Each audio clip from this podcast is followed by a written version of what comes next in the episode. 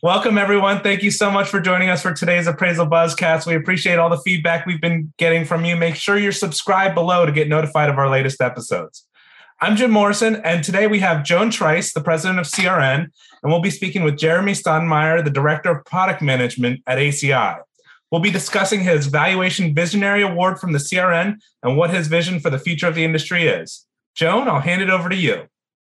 Thank you, Jim, and welcome, Jeremy, and congratulations on winning the Valuation Visionary Award this year. As hopefully our audience knows, you are nominated by your peers within the CRN and then uh, we have a vote and then we have a winner and and this year you are it so since you're the visionary the resident visionary what's your vision for evaluation in 2022 that's uh, first of all, thank you, Joan. Thank you, and thank you to my colleagues. I'm very uh, humbled and, and equally honored by the, this award, and and just to have been selected by my peers, who I think you know are many of which highly deserving of such an accolade. So this is a great honor for me, particularly since, you know, there's a, a bit of a legacy with, with, our company,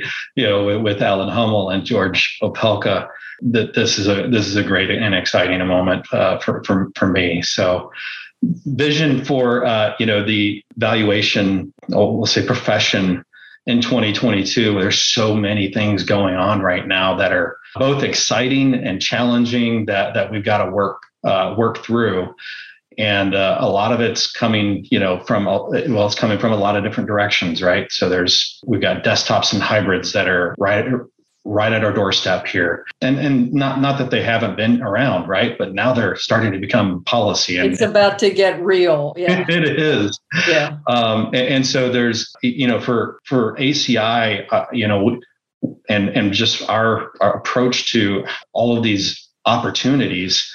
Uh, we're really focusing, you know, as as we always do, on the appraiser and how to make them more efficient and more effective at their jobs and, and obviously there's a technology bent to that but it, but that's but there's more to it than that right? There's just this connectivity that uh, appraisers need uh, in order to be successful between them and their client. And we really believe moving the appraiser further up the uh, the value chain is critical um, to success in these new environment or new new conditions.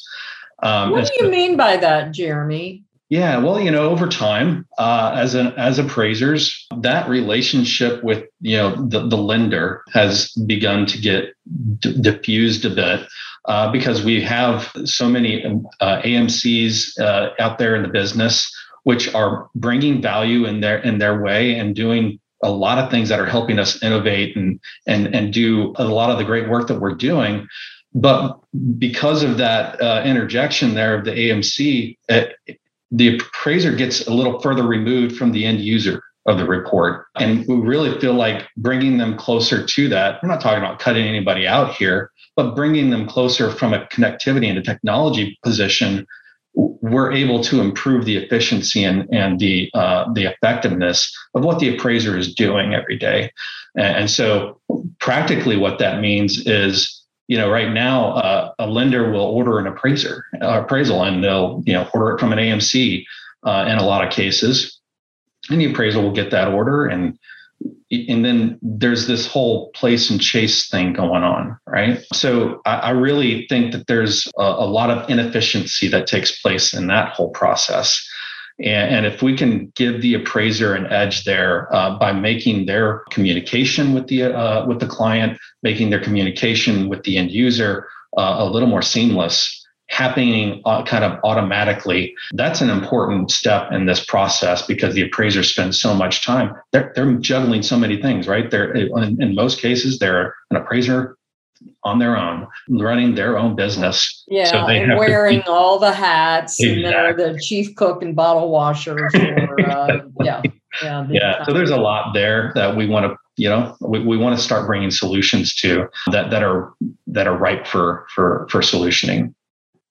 Excellent. Well, Jeremy, we're going to take a quick break for a commercial message, and then we'll be right back. The Dictionary of Real Estate Appraisal, 7th edition, is a landmark text that reflects the depth and breadth of appraisal knowledge.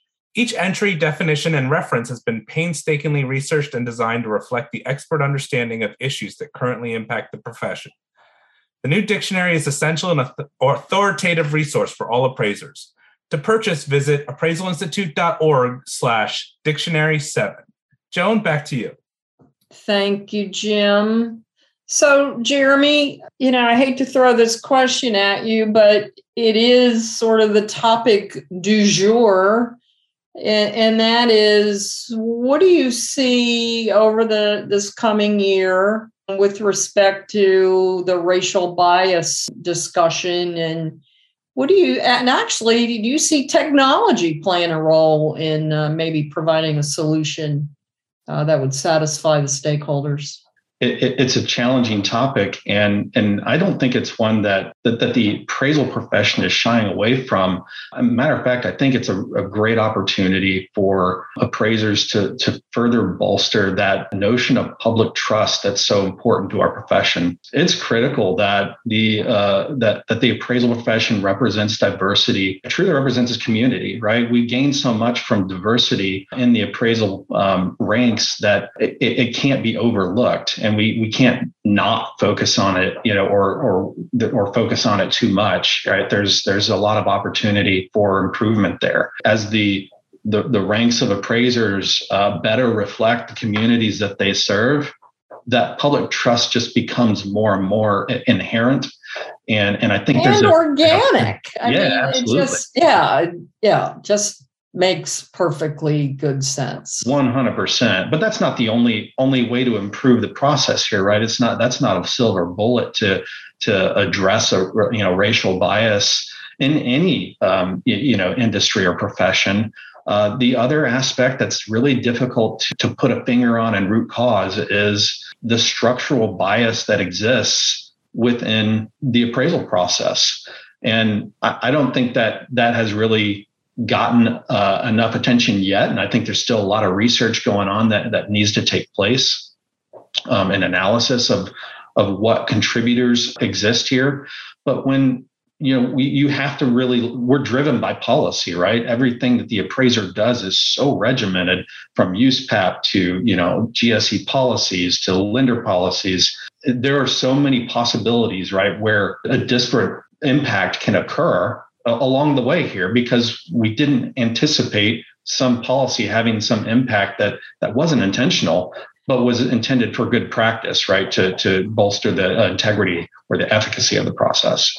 Well and and you you made an, a really important point and, and that is that there might be some policy problems worth looking at and that is hardly the appraiser's fault. Correct. And, you know, everybody seems to want to kick the appraiser around and blame the appraiser because they're at the bottom of the food chain, but they don't write the policies right. or the guidelines by which they complete an appraisal. So I I take most of the blame you know i i do think there are certainly individuals in our midst who are racists and i like to think it doesn't happen but common sense tells me uh, that sometimes that bias is going to find its way in the results of an appraisal report unfortunately yep. but we also have a regulatory structure that the stakeholders are quickly learning doesn't work too well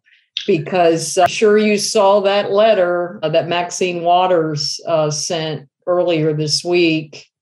And that was abhorrent, but they don't know where to complain. I mean, it, I, I, yeah. It's difficult, right? That, that we don't really, uh, I don't think there's any real uh, indicator of, of root cause here. And there, there's a bit of a, I, I want to say a flailing approach here where it's like, let's just see what what what sticks and see what what can uh, what we can resolve there needs to be a much more methodical approach here. Um, we're appraisers. We say that all the time, right? We're, we're very analytical in, in, a, in our approach. Um, and, and, but it is important. You, you have to look at things from an, from an analytical process and really seek to understand the underlying causes before you start solutioning.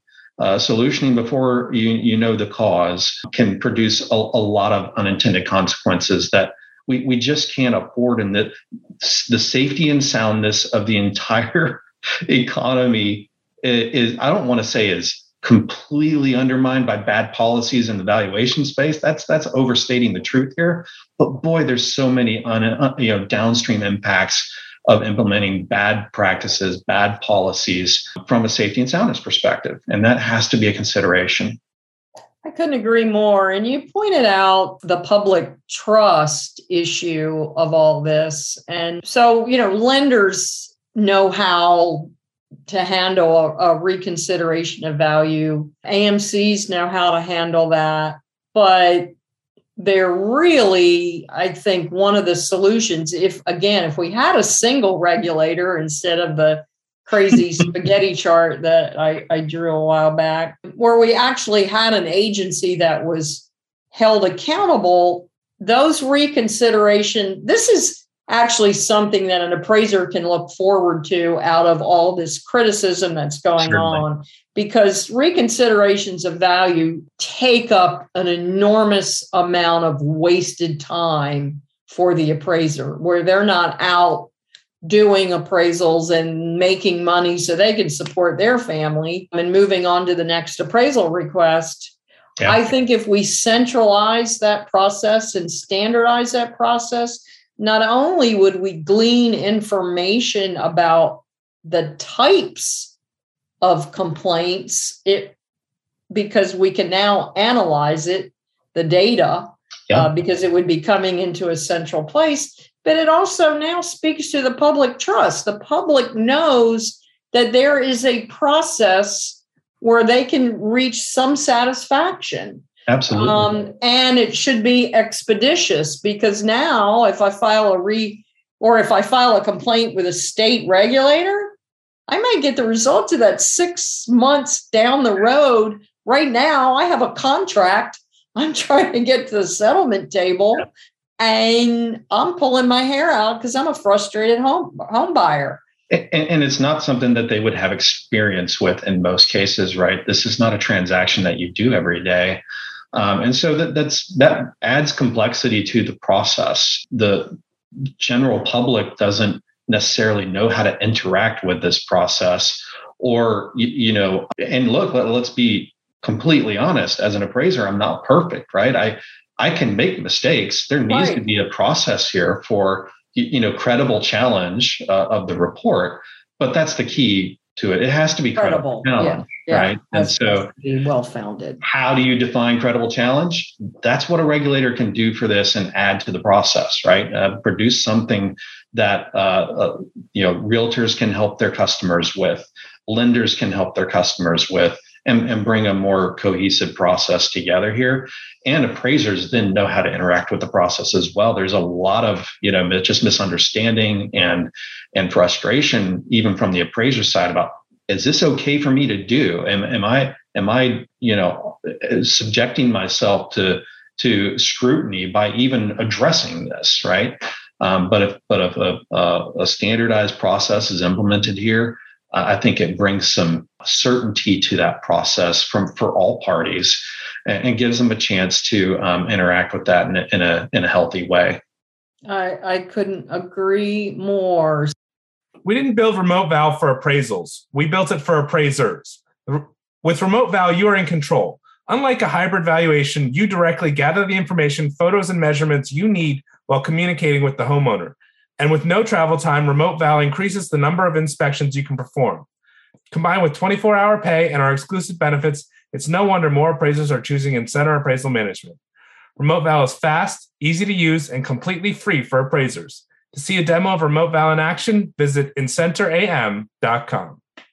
So, in closing, Jeremy, are you optimistic about 2022? Are we going to see the same volumes? What do, what do you uh, see on the uh, happening in appraiser land? I think I'm, I'm extremely optimistic. I, I know that there's a lot of opportunity to get a little worried or, or uh, afraid of what change might bring us here because there's so many moving parts and, and things that could could be uh, that just feel like a threat to the appraiser um, and their livelihood, right?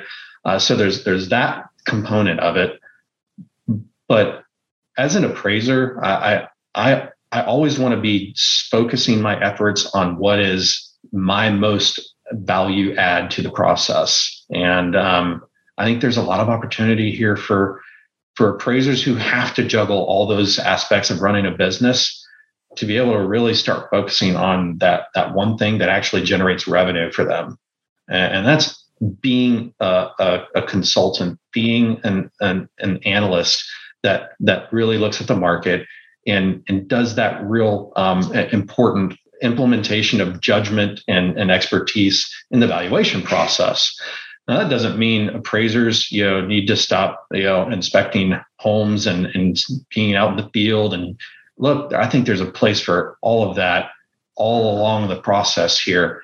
But I do agree that there's a, uh, a, a reasonable argument here for risk sizing, you know, the scope right of an appraisal because that's what this is all about right if, if i'm not bringing value to my end user because the appraisal is really just a super, superfluous component in this really low risk transaction at 10% LTV or 20 or 30% LTV with a really great credit profile. Wow, I mean, is the lender even going to look at that appraisal report at that point? I want to give them something that they can use. And, and so how do I how do I interact in all the different scenarios might be presented here? And, and I think that there's an opportunity across the spectrum uh, for appraisers to interact but they got to be willing to to absorb some change, be ready to you know make some changes in their own workflows. A 1004 URAR was the tool. Uh, it may not always be the tool for every uh, you know every loan program or every loan application out there, and so I think there's there's need to to be more open minded, and then you know appraisal modernization takes on a lot of different forms of conversation and a lot of times it focuses on how do we rely less on the appraiser. And I, I don't think that's the right approach.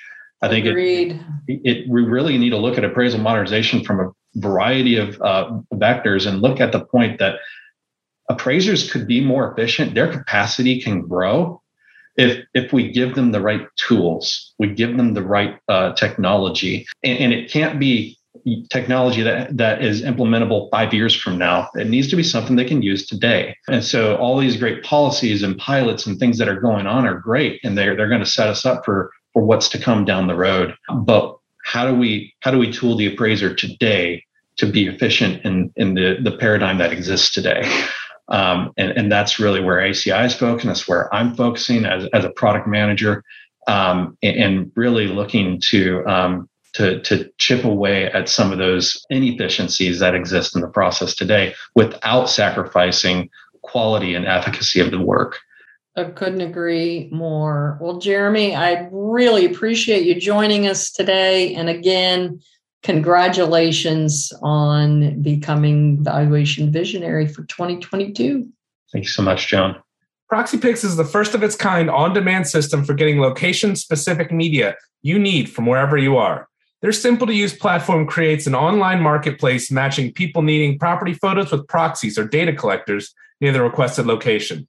Through crowdsourcing, you can get current up to date photos of anything on the map within hours, if not minutes. Never before has it been quicker, simpler, or more economical to get the property photos you need.